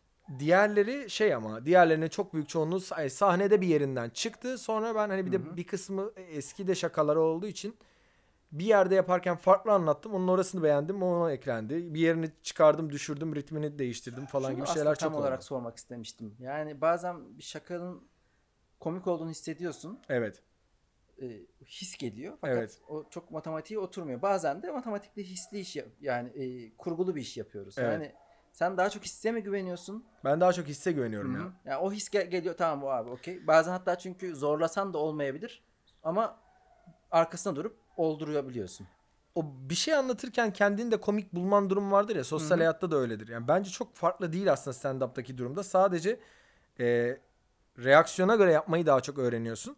Hı hı. e, doğal olarak. Hani o, o doğallığı geçiyor da bence. Yani bir stand-up materyalinde o doğallık varsa e, ve iyi bir içgörüsü varsa o işin geçiyor. Bir de üzerine tabii şeyler oluyor. Ben onu çok mesela onların hiçbirisini şu ana kadar ne prova ederek ne kurgulayarak yaptım. Ben e, gösteriyi yaparken de çok farklı işte tiplemelere giriyorum bazen seslere giriyorum Aha. çıkıyorum bir şeyler gibi şeyler oluyor. O yani bir şakanın altını çizen ya da işte atıyorum ben o şakada bir figürü bir karakteri anlatıyorsam onun şeyinin ya bu ben değilim artık dediğim anlar hani gibi şeyler oluyor. Onlar bazen kendi kendine o işi daha komik yapabiliyor. Yani onun rolü daha komik yapabiliyor. İyi şakayla birleşirse çok güçlü bir şey oluyor. Yani iyi şakayla birleşmeyip çünkü sadece hani bir tipe girdim diye orada reaksiyon beklemek o zaman zaten böyle yani ucube oluyorsun o an aslında. Ya o çok anlatılabilir olmadığı için Evet. e, dilden dile dolaşmıyor gibi geliyor bana. Evet. Yani sahnede komik Aman ama ne oldu yani şimdi gibi. biraz anlatılabilir ve kulaktan kulağa yayılan şeyler direkt hikayeler oluyor Evet. gibi bir benim kendi gözlemim var. E, şuna geleceğim. Geçenlerde bizim Tuz Biber stand-up'ta bir videonu paylaştık uzun Hı hı. e, setini. Orada mesela altta dediler ki bu şaka kalttan çalıntı. Aha. Halbuki sen çok daha önce yaptığını Evet. da açıkladın altta. Evet. Yani çalıntı şaka olduğuna yani bir şakanın çalınabileceğine inanıyor musun? Ben açıkçası bu konuda çok e, temiz bir kariyer yaşadım Hı hı. kendi adıma. Çünkü bir e, şu açıdan rahatım bu alanda. Ben bir komedi nördü değilim mesela. Hı hı. Yani etkilenme ihtimalim olacak kadar komedi içeriği tüketmiyorum bile. Hı. Yani şey demiştim yani hakikaten bu bir tercih. Tabii ki bu benim mesleğim. Hani bir şeyler tüketmeye ve çok sevdiğim işleri izlemeye çok dikkat ediyorum ama bazıları şey ya böyle İrlanda'da bir tane çocuk var abi ona baktım bambaşkaydı falan ya da işte atıyorum hani mizah dergilerinde tüketiyor oradan da çıkıyor işte animasyon bir komedi işin ne varsa hepsini tüketiyor falan. Zamansızlık da biraz beni bu noktada etkiliyor tabii. Ajans var. Zaten fiilen gösterilere çok Hı hı, sık gidiyorum. hı hı. E bir aile hayatım bir bilmem ne bir durumum var falanım var derken yani öyle oturup saatlerce içerik tüketebilen bir adam zaten değilim. E, o yüzden mesela şey bana komik geliyor. Hele ki YouTube'da falan hani Türk YouTube komedi işlerinin ne olduğunu bilmiyorum bile hani ama e, böyle şey çıkarımların olması bana kötü geliyor. E, yani seyirci ve izleyici grupları, seyirci bile demeyeyim bunu aslında insanlar, içerik tüketicileri şeye o kadar alıştılar ki popüler olan haklıdır gibi bir konumlanma var hayatımızda. Popüler olan haklı olmak zorunda değil abi. Hı. Yani orijin noktasını eşelemek lazım. Biz çok ağır komedi işçiliği yaptık senelerdir yani. Çok hani sahnede tuttuğumuz için ve bu içerikleri paylaşarak şey yapmadığımız için beni sadece sahneye gelip izlemiş ve o Hı hı. anı yaşamış insanlar biliyor ve seviyor ve konuşuyorsa konuşuyor gibi bir şey oluyor. Ama işinin o da YouTube'da olan işte bilmem nerede olan insanlar daha kolay tabii ki daha mes kitlelere dokunuyorlar. Şimdi ben o hikayeyi o yüzden çok içerledim. Mesela Hı hı. bok gibi şaka yapıyorsun. Okey çok subjektif söyle. Tipini beğenmedim söyle. Yani işte kaşını beğenmedim gözünü beğenmedim. Sen bırak bu işi falan. Bunlar okey ya bunlara hiç takılmıyorum. Bunlar öz- orijinal yorumlar. Ama şaka çaldın bu işin onuruyla alakalı Hı bir şey ya. Hele ki bir de yani öyle bir vizyonsuz olacağım ki Türkiye'de çok izlenilen bir YouTube e, komedi grubundan şaka alıp bir de bunu sahnede yapıp utanmayacağım bir de bunu çekip yayınlayacağım. Bu mümkün değil. Ve hatta şey yani işin orijini Kalt biliyorsun şey Hı hı. Yavuz'un başlattığı falan bir yapı. Bizim Hı hı. açık mikrofonda çıkıyordu o zamanlar. Yani bizi izlemeye çok sık gelen insanlardı bunlar. Yani bu şey de değil. Ee, hayatta böyle bir kolektif bir hafıza var ya. Yani şimdi ben Dirty Talk şakasını ya da işte hangi şeyden bahsediyordum bile hatırlamıyorum. Şeyde pardon e, online dating ile ilgili anlattığım değil. e-devlet hikayesi. aynen. Ben e-devlet şakasını senelerdir yapıyorum. Yani kalt yoktu yapıyordum. Anlatabiliyor muyum? Adamlar bizi izlemeye geliyordu ve kalt yoktu ve yapıyordum yani. Hani belki adamın aklında kaldı bir tane podcast'ten bahsediyor herif. Geyiğini yaparken o zaten şey gibi bir şey değil ya. O bir hani podcast öyle bir statement değil ya. Hı hı. Duyduğu bir şakaya belki bir referans yaptı. Belki aklında kaldı. Belki hiç alakasız bu insight onun da aklına geldi. Onu da bilemem ama benden önce yapmadıkları kesin yani. Ya direkt e, tweet çalınabilir, bir cümle çalınabilir birilerinden ama mesela stand-up'ta anlatılan hikaye çok senin ya. Yani Evet. Utku'nun hikayesi o, kendi cümleleri. Şakanın paralel olması olabilir. Yani Evet. çünkü çok aynı yerlerde dönüyoruz. Benim mesela Deniz... Ya beni işte içerik yayınlamamakla ilgili en çok bu üzüyor abi. Hı hı. Bazen bazı konular var. Yani benzer bir tane başka bir konuyu da şeyde yaşadım. Yani eee, bir gün beni böyle bir gün içerisinde 4-5 tane komedyen aradı. İşte bu e, adını hatırlamıyorum. O ne diyor bir içerik şeyi Hı. başlatmış. Volkan Öge'nin Hmm, sunduğu Evet. stand-up Biliyorum, gibi ama değil gibi bir şey. Ee, insanlar kendi başından geçenleri anlatıyorlar. Evet kesin yaşanmıştır ha. Hı. Hikaye o. Abi benim Alaturka Tuvalet diye bir setim var. Senelerdir anlattığım bir şey. Yani böyle stand-up'a başladığımda ana 2012'de de anlatıyordum Hatırlıyorum ben evet. Yani 2012'de de anlattığım bir şey. Hatta İngilizcesini işte İngilizce gösterilerde anlattığım hatta YouTube ve IGTV'ye koyduğum ya- yayınlanmış bir içerik. Hani hikayenin tabii ki içerisinde şimdi şey yani e, bir tuhaf bir mesele var ama bu, bu tuhaf meselenin üzerine örülmüş aslında hani o kültür şokları üzerine Alaturka tuvaletin neyse işte dizaynının çıkışından tut da bilmem neresine kadar bin tane iş, iş- iş- şakasını anlattım. 6-7 dakikalık o bir, bir bit o. Hı hı. Ve hikaye bildiğin aynı hikaye formuyla hani diğer şakaları değil ama hikayenin özü anlattığım komik olan yeriyle ve direkt hani Volkan Öge'nin anlatımıyla şeyde var. YouTube'da, Ee, YouTube'da var şimdi ama şimdi bu adam yıllardır var ve içerik üreticisi ve çok güvenilen ve sevilen Hı ve çok iyi içerikler üretmiş bir adam ya şimdi ee, o andan sonra çıkıp mesela yarın öbür gün ben tutup Alaturka tuvalet şakamı yayınlasam adamlar diyecek ya Volkan Öge'den mi aldın? Ama ben 2012'de anlatıyordum bunu. hani Evet yani bu üzücü mesela. önde olanın söylediği için. Bu arada şöyle de bir şey olabilir. Yani o işte de Volkan da yazarlar grubu da vermiş olabilir. Ben aradım. Ee, şöyle o da benim eskiden çalıştığım 41-29'da falan çalışmış. Ben de 41'de çalıştım. Ortak arkadaşlarımız var. Telefonunu aldım. Aradım. Hı hı. Abi inan bana böyle anlatıldı falan. Hani bir, bir anı arkadaş anısı falan gibi bir şey Hmm. konuştuk. Hani orada bir şey var tamam mı? Bir anlaşmazlık var. Ya birisi geldi bu şeye döndü artık yani. Şehir efsanesine döndü. Ya geldi birisi stand-up'ta dinledi duydu bilmem ne oldu. Yani Ya da çok sürreal bir şekilde bu anıyı yaşayan birisi daha var. Okey ama hani Ya şehir efsanesine dönüşmüş senin. Evet. Yani artık kulaktan kulağa herkesin anlattığı cüce hikayesi vardı ya Hollanda'ya gidiyorlar. Evet. Bir yerden cüce çıkıyor. Ben bunu 15 kişiden dinledim farklı. Evet evet yani o yüzden öyle bir şey olabiliyor bazen. Ama o yüzden yayınlamak lazımı daha da derinde hissediyorum Ya şu an. benim şöyle bir hikayem var. Açık mikrofonlar oluyor Tuz Biber'de. Herkesin gelip anlatabildiği, şaka denediği Evet. çıkan stand-upçıların. Ben bir perşembe günü e, mezarla alakalı bir bit anlattım. Ondan sonra benden yarım saat sonra Alın Temiz geldi. E, beni izlememişti. Hı hı. Çıktı çok benzer bir şakayı yaptı. Üst üste ama ikimiz de ilk kez o gün anlatıyorduk. Abi çok acayip. Yani çok benzer yerde dolaşınca bu şakaların e, Tabii. birbirine benzemesi de olası. Olası yani bir konuyu eşelediğinde zaten bazı konularda bu ihtimal o kadar yüksek ki yani konu zaten o yüzden şakayı erken yayınlamak bazen faydalı oluyor. Tabii. Yani e, sen bir komedyen olarak bir alanla alakalı bir şakayı erken bir şekilde üretiyorsun. Sonra bunun me- mecrası olarak sahne seçiyorsun. Sahnede de bunu anlatıyorsun. Hı hı. O dönem çok doğru bir şaka bu. Ama sonra bir yerden sonra bu artık internet şakası bile olabilecek bir hale geliyor. Çünkü o insight'i bir başka insan senden bir buçuk sene sonra yakalıyor başka bir kafada. Evet. Gidiyor bununla alakalı bir tane tweet atıyor. Hayda sen bu tweetten mi falan. Hayır abi ben bu tweet yokken işte bilmem nerede bilmem ne yapıyordum falan gibi şeyler çok olabilir. Araştırman gereken mecra büyüyor gitgide yani. Evet hani Bir tane değil. Facebook, Twitter, Instagram, o mecra, bu mecra hepsinde bakacaksın ki o şakaya benzer bir şaka var mı? Ha yapmayayım. Gerçekten çok Evet. saçma bir şey. Ben o yüzden ilk sorum şuydu ya hatırlarsan. Ee, şakanın çalınabileceğine inanıyor musun? Ben inanmıyorum yani şakanın çalınabileceğine. yapan var gözümle gördüm. Hayır Ya yani ben inanıyorum. Metin olarak çalıyorsa Evet. yani full metin e, o Benim ayrı. çok rahatsız olduğum bir şey. Full metin olarak çalan gördüm. Ama Bayağı benzerliğinden başarılı, profesyonel falan olan. Hala kullanıyor falan sahnede gibi insanlar da gördüm. Bu bence kötü bir tercih. Yani ben olsam hayatta girmem o topa stand-up'ta. Özellikle hani çok zaten vaadi hani orijinal olmak, yani orijinal içerik üretmiş olmak olan bir platform bu yani. Hani şakaya çıktığın yol birisinden ilham almak olabilir, bir şeyden, birisinin söylediği bir şeyden ilham almak olabilir. Ee, benim de aklıma benzer şeyler getiren durumlar olabiliyor. İşte atıyorum bir komedyeni izliyorsun, bir şey söylüyor. Aa, bu konuya ne kadar güzel bilmem neresinden girmişti bakalım benim hayatımda böyle bir şey var mı diye eşelediğin şeyler olabiliyor ama Hı hı. alıp da bir metni çevirmek falan garip bence yani.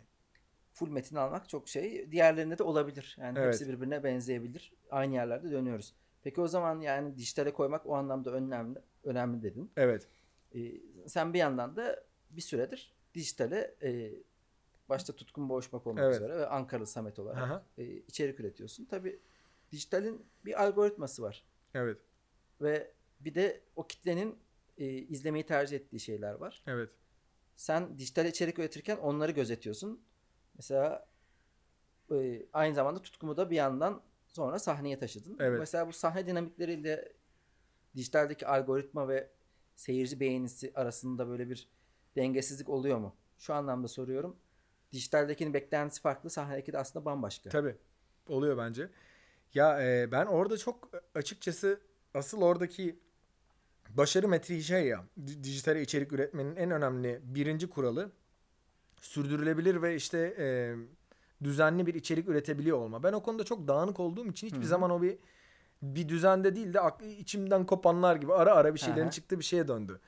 Ee, yani şey de zaten bir yol arayışıydı aslında benim için o tutkumların falan çıkışı. Ee, yani senelerce sahnede bu işi yaptık. Yayınlamak için bir, bir türlü böyle bir takım projeler dönem dönem konuşuldu ama hepsi böyle o dönemin hep o konjüktürde bir şeyler oldu, bir şeyler yaşandı hı hı. ve bizi pes ettirdi o anlar. Ee, bir takım projelere çok heveslenip o da o, olmayınca falan daha basit, daha kolay, hızlıca üretebildiğin bir şeyler denemek istiyorsun. Ben ilk defa 2018'de geyiğine böyle ajansta Müslüm videosu yapmıştım bir tane. Hı hı. O Müslüm filminin çıktığı dönemde o filmin etkisinden çıkamayan adam diye bayağı saçma sapan bir etkileşim aldı o. Ben de dedim ki ne oluyor ya bu bu kadar kolay mıydı yani bilmem kaç senedir stand up yapıyorum. sahne yapıyoruz bir şey koymadık. Evet abi yani bu muydu yani bu iş falan dedim çünkü dedirtecek kadar şaşırttı yani çok saçma bir şeydi o.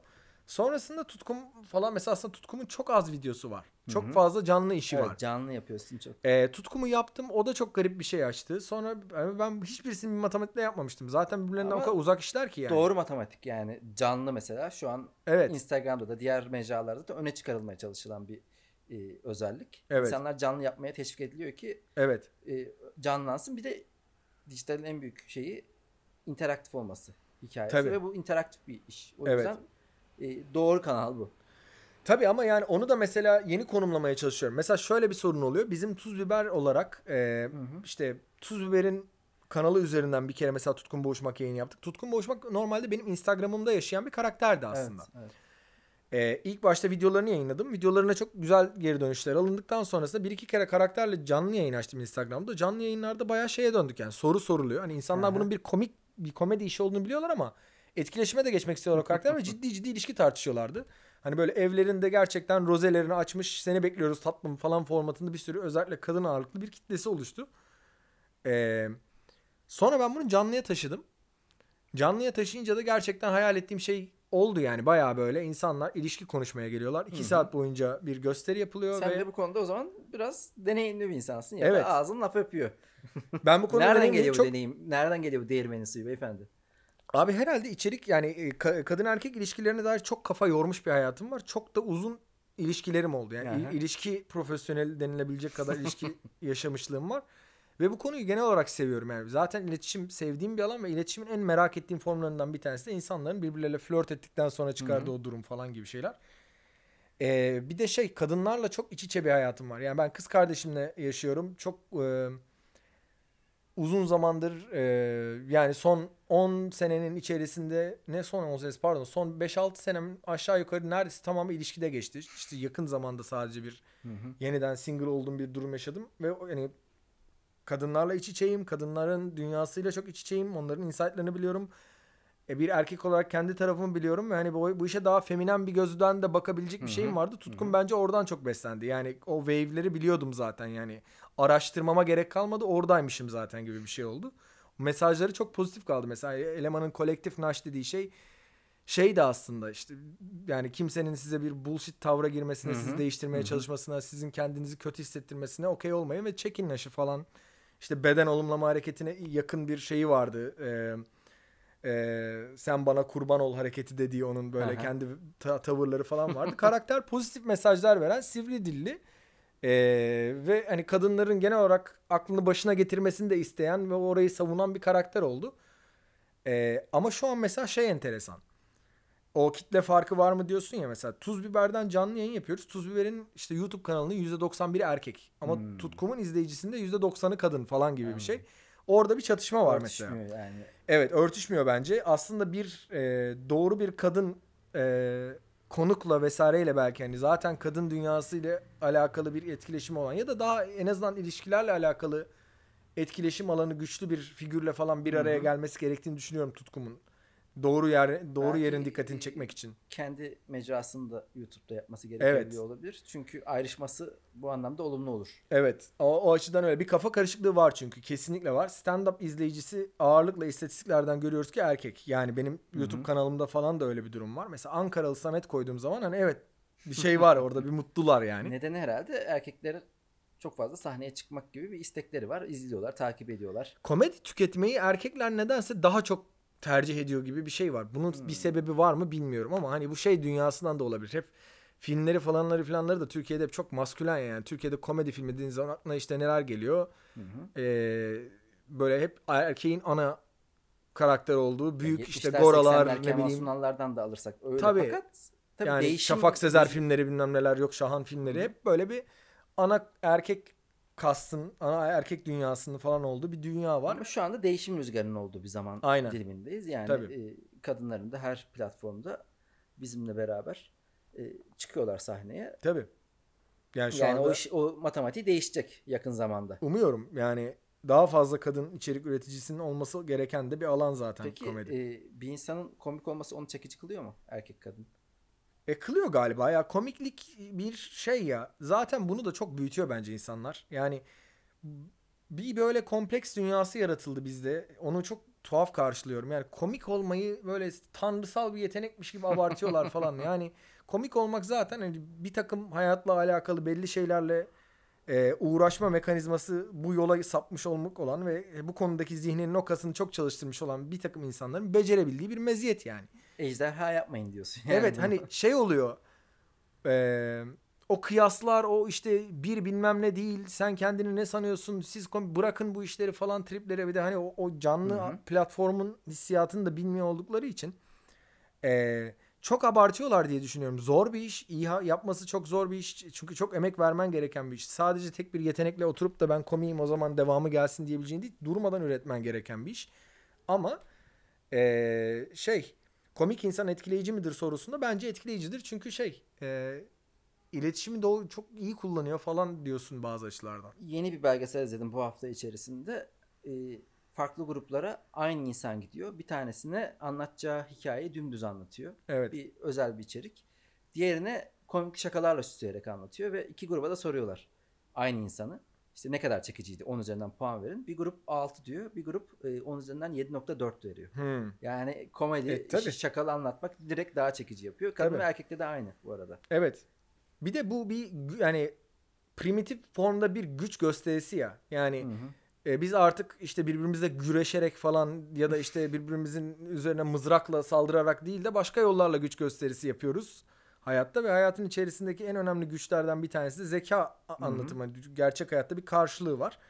E, uzun vadede bir karşılığı var. Dolayısıyla e, karşılıklı olarak iki cinsi de şey yapıyordur diye düşünüyorum. Yani o gücü görmek etkiliyordur insanları. Dediğin şeyden o zaman yola çıkarak şunu soracağım. E, mesela erkekler daha çok izliyor dedim de bir yandan da erkekler sahnedeki adamı daha çok eleştiriyor gibi bir Evet. gözlemim var benim. Bu da bu dediğim primitif şeyden mi kaynaklı? Aynen onu demeye Rakip büyütü- görüyor. büyütüyorlar dediğim hikaye o. Ben ilk gösteri zaten hani komediyle alakalı en hızlı ilk anladığım şey oydu. Dedim ya bu Hacettepe. Hacettepe Üniversitesi'ndeyken gösteri yaptığımda ilk gösterimi yaptığımda en önde böyle bayağı body yapmış falan böyle acayip kaslı falan bir çocuk vardı. Yanında da böyle işte tam böyle platin saçlı falan hı. oldukça hoş böyle ama şey bir kız yani böyle hafif tiki falan bir kızımız var. Tam böyle o model bir çiftler yani şeyler böyle. Yani ikisi de görüntülerine çok dikkat ediyor falan. Beni der, derse çıkardılar. Benim kendi sınıfım değil. Karışık bir sınıftı o böyle. O, o, o ders seçmeli bir dersti. Tanımıyorum da kim olduklarını da bilmiyorum. En önde oturuyorlar. Ben hayatımdaki ilk stand-up deneyimimi yaşıyorum. Kız güldükçe herifin şiştiğini gördüm tamam mı? Böyle herif gerildi, oturması değişti, tavrı değişti falan. Hani sanki adamın alanından bir şey çalıyormuşsun gibi bir tavır. Abi ben işimi yapacağım gideceğim ya. Senin kız arkadaşın nasıl bir işim olabilir ki gibi bir şey. Sonra ilerleyen yıllarda onu daha çok gördüm mesela. Seyirci o yüzden zaten hali hazırda kendisinden aşağıda bulduğu bir adamı daha kolay komik çizgisine çekiyor. Ya da kendisini kişi olarak kıyaslamadığı ya da kendisinden bir noktada daha iyi olduğunu hissetmediği adamı. Çünkü Hı hı. Zaten komedi öyle bir yerde değil bu arada. Çıkıp say- seyirciye sizden şu kadar iyiyim ve onu anlatmaya geldim demiyorsun ama özgüven batabiliyor. Yani e, biz tanıdığımız ve de bildiğimiz bir figürün özgüvenli olmasına okeyiz. Onaylanmış bir başarı varsa.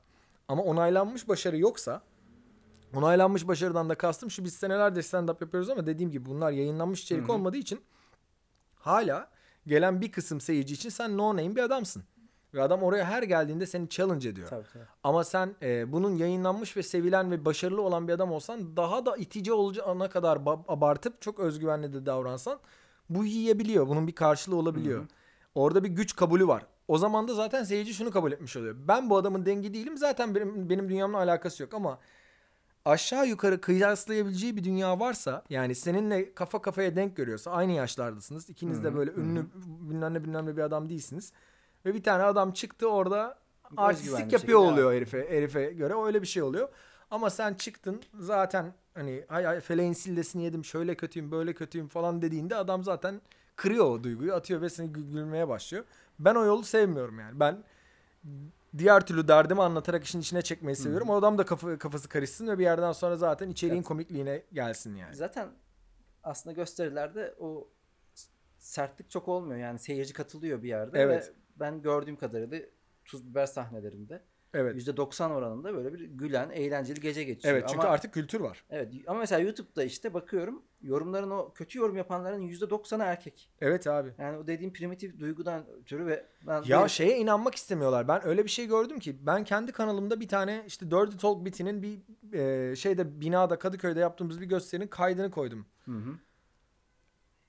Şu gülme efektlerini koymayın şunlara falan yazıyorlar. Bilmem kaçıncı gösteri. Abi bu tek kamera çekilmiş, tek plan çekilmiş bir gösteri. Hı hı. Önünde sey- seyirci de çekiliyor. Yani adamların kafaları oynuyor, yere yatıyor, gülüyor falan. Hani benim 50 tane oyuncu tutmuş olmam lazım bu kadar adamı güldürmek için ya da böyle bir ses efekti yok. Hatta yani işi yayınlayabilmek için e, senin sesini yükselttiğin, seyirci sesini azalttığın bir formda bir kurguyla çıkarıyorsun bunu ki millete kahkaha efekti basıyor gibi hakikaten olmasın diye. Adam hala o gülünmenin gerçek olduğuna bile inanmak istemiyor adam. Ya belki senin hiç insight'ın olmayan bir konuda bir şaka yaptım. Hı hı. Hiç böyle bir derdin yok. Belki hiç bilmiyorsun meseleyi ya da çok ciddiye alıyor bazıları yani. Bunun bir şaka olduğunu. O atmosferi yaşamayınca başka bir şey üzerinden bakıyorlar. Ben olsam şey diye bakardım yani. Bizim ülkemizde çok üretilmeyen bir içerik tipini şimdi görmeye başladım. Bunu ille de en başından gömmeliyim. Kim ben yapmıyorsam kimse de yapmasın falan gibi bir şey yapmaktansa yani yapılabilsin abi ne var bunda? Ya işte bir de Tabii ki yazanın ne olduğunu da, yani. kim olduğunu da bilmediğin için. Evet belki abi, 13 çocuk yaşında 13 bir yaşında mı? Aynen. O yüzden çok da takmıyoruz. Ee, Ankaralı Samet ne yapıyor? O bir rakı masasına çıkmış gibi geliyor bana sanki. Abi e, otururken. Aynen öyle. Yani bir- ben e, tutkumu da Samet'i de tasarlayıp yapmadım. İkisinde de hiç yazılı Hmm. çizili hiçbir şey Tutkumu olmadı. bilmiyorum ama Ankaralı Samet bir de benim çok bildiğim bir karakter yani Ankaralıyım ben de. İşte Evet. Yani kardeş ne yapıyorsun diye ge- gelecek bir karakter. Herhalde ne oldu? Arkadaşım dedi abi bu çok iyi bir devam ettirdin. Kardeşimle evde rakı içiyorduk falan hakikaten. Hı hı. Öyle bir geyik yapıyordum ben. Ondan sonra dur bakayım sana şöyle bir gömlek giydirelim. Dur arkana şunu koyalım falan filan. Ondan sonra ben kendi kendime saçmalamaya başladım. O karakterle ilgili en çok şeyi seviyorum. Bir evreni var. Aslında Hı hı. ben şu ana kadar Samet dünyasında hiçbir hani başka bir oyuncu bir şey olmadı. Ama Tutkum gibi de değil mesela. Tutkum bir uzman, bir Hı hı. seksolog Evet. falan ve bir topluluğa konuşuyor uzmanlığı hakkında. Yani karşısında ya da interaktif bir gösteri yapıyor ve insanlarla konuşuyor. Samet'in öyle bir durumu yok. Samet normal bir adam ve olay şey başladı yani. İzzet diye bir arkadaşıyla rakı içiyor da herif böyle daha işte arkadaşı daha eee, efendi bir adam oldu. Ben kendimi nedense daha piç bir konuma çektim ve herif böyle yoldan çıkarmaya çalışan tatlı bir, bir şeytan oldu yani herif. Ve devam etti. Şimdi mesela insanlar Samet serisini izledikleri zaman bana gerçekten şey soruyorlar işte karşımdaki adamın kaynanasının kıçının kırığı düzeldi mi falan gibi sorular soruluyor çünkü adamın eşinden de bahsettim, arkadaşının evreninden de bahsettim falanlar da filanlar da olunca onu belki bir şey yapmak gibi bir niyetim var yani. Aslında o insanlara da bir hayat verip belki de öyle bir mini dizileşebilir bir şey olabilir. Evet. Bir şey yapmadım uzunca bir süredir ama Samet'le ilgili bir şeyler yapmak istiyorum. Projelendirebilir bir iş gibi duruyor Evet. dışarıdan bakınca. Yani bir bana. hikayesi var çünkü. Ama şunu da fark ediyoruz. İşte komedyen hiçbir şeyi e, boşa harcamıyor. Yani şaka mı yaptı hemen kenara gidiyor yazıyor. Bir Evet. tane tipleme mi çıktı? Abi bunu hemen bir şey yapalım projelendirelim. Yani gün içerisinde bunları boşa harcamıyoruz. E, peki özel yaşamda mesela bir aksaklık, can sıkıntısı oluyor. Senin sah- sahneni etkiliyor mu? Çok etki yani ben e, sahneyi çok kesintisiz bir şekilde çok uzun zamandır yapıyorum. Şu şekilde etkiliyordur. İçeriği günceller. İşte Hı hı. içeriğin içerisine giriyordur. Belki dönemsel modumu biraz etkiliyordur ama hiç durmadım. Yani ailede işte vefat falan gibi durumlar oldu. Kısa bir süre sonrasında sahneye çıktım. Özel hayatımda işte ayrılık yaşadığım ya da başka Hı hı. şeyler olan durumlar oldu. İşte işlerin daha iyi ya da daha kötü gittiği durumlar oldu. Ee, ama ben özellikle dediğim gibi bu İstanbul'a geldiğim dönemden beri yani böyle yaz sezonu arası vardır ve o dönem kimse yapmadıysa olmamıştır ama hiç yapmadığım 3 ay olmadı yani. Hmm. Yani mesela bu hafta sadece özel yaşam değil fiziken de şu an mesela yorgunsun. Evet. Bir ada yorgunluğu var üzerinde. Aynen. 4 günlük bir alkol kümülatif olarak birikti. Akşam da e, Gösteri, var. gösteri var.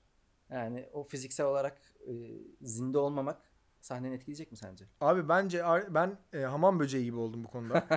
Gerçekten çok kötü. Yani gö- gösterime adaptasyon hayvanı diye bir isim koymuştum. Bana göre bir insan tanımı diye. Ben kendim bir adaptasyon hayvanına döndüm. Her duruma çok hızlı şey yapıyorum.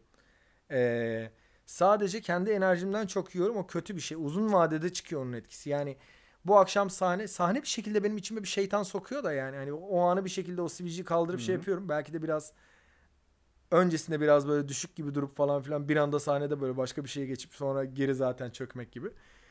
Ee, ama o anları mesela o an beni bir şekilde şey yapıyor. Heyecanlandırıyor. Adrenalin midir artık neyse yani. O sahneye çıkmış olmak beni bir hiz- hizaya sokuyor. Kendimi hizaya sokuyor yani. Ee, ama yoruldum ve bu ara mesela çok abartmışım. Ağustos'ta çok canım çekti yani. Temmuz'da böyle korona korkusuyla ben gösterilere gitmedim. Bünyeyi de biraz sağlam tutmanın gerektiği Evet. zamanlardan geçiyoruz. Evet abi ve hani ben böyle ajans da çok mesailiydi bu ara. Çok çok Hmm. mesailiydi. İkisi üst üste gelince hani geceye kadar mesai yapıyorum. Ertesi gün gösteri var. Çok alkol alındı bu ara falan böyle hani eee, geçen ay çünkü hatırlıyorum o 10 10 ondan fazla gösteri yapmış olabilirim geçen ay ve hani hı. Aynı zamanda 2-3 kere bu şey için Özgür Temkinli için çekime gittik. Özgür temkinliği de aç ki demek ki Evet. az önce dedin bir siyasi BLP dedik. Bir, biraz Liberal Parti diye bir projem var. Onun genel başkanı Özgür Temkinli karakterini yakında Tuz Biber YouTube kanalından halkın huzuruna çıkaracağız.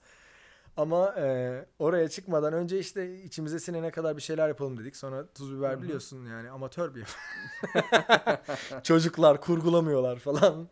Verdik Ee, bekliyor. Verdik montajda. bekliyor fırında. O onun çıkmasını bekliyorum bir yandan. Onun için birkaç kez yorulduk. Tutkum gösterileri çok yorucu bir iş oluyor. Çünkü o moda girmek Hı için gerçekten içmem lazım. Yani e, iki saat boyunca yapıyorsun çünkü onu ve hani bir başkasısın ve tamamı interaktif bir iş ve çok yüksek olman lazım.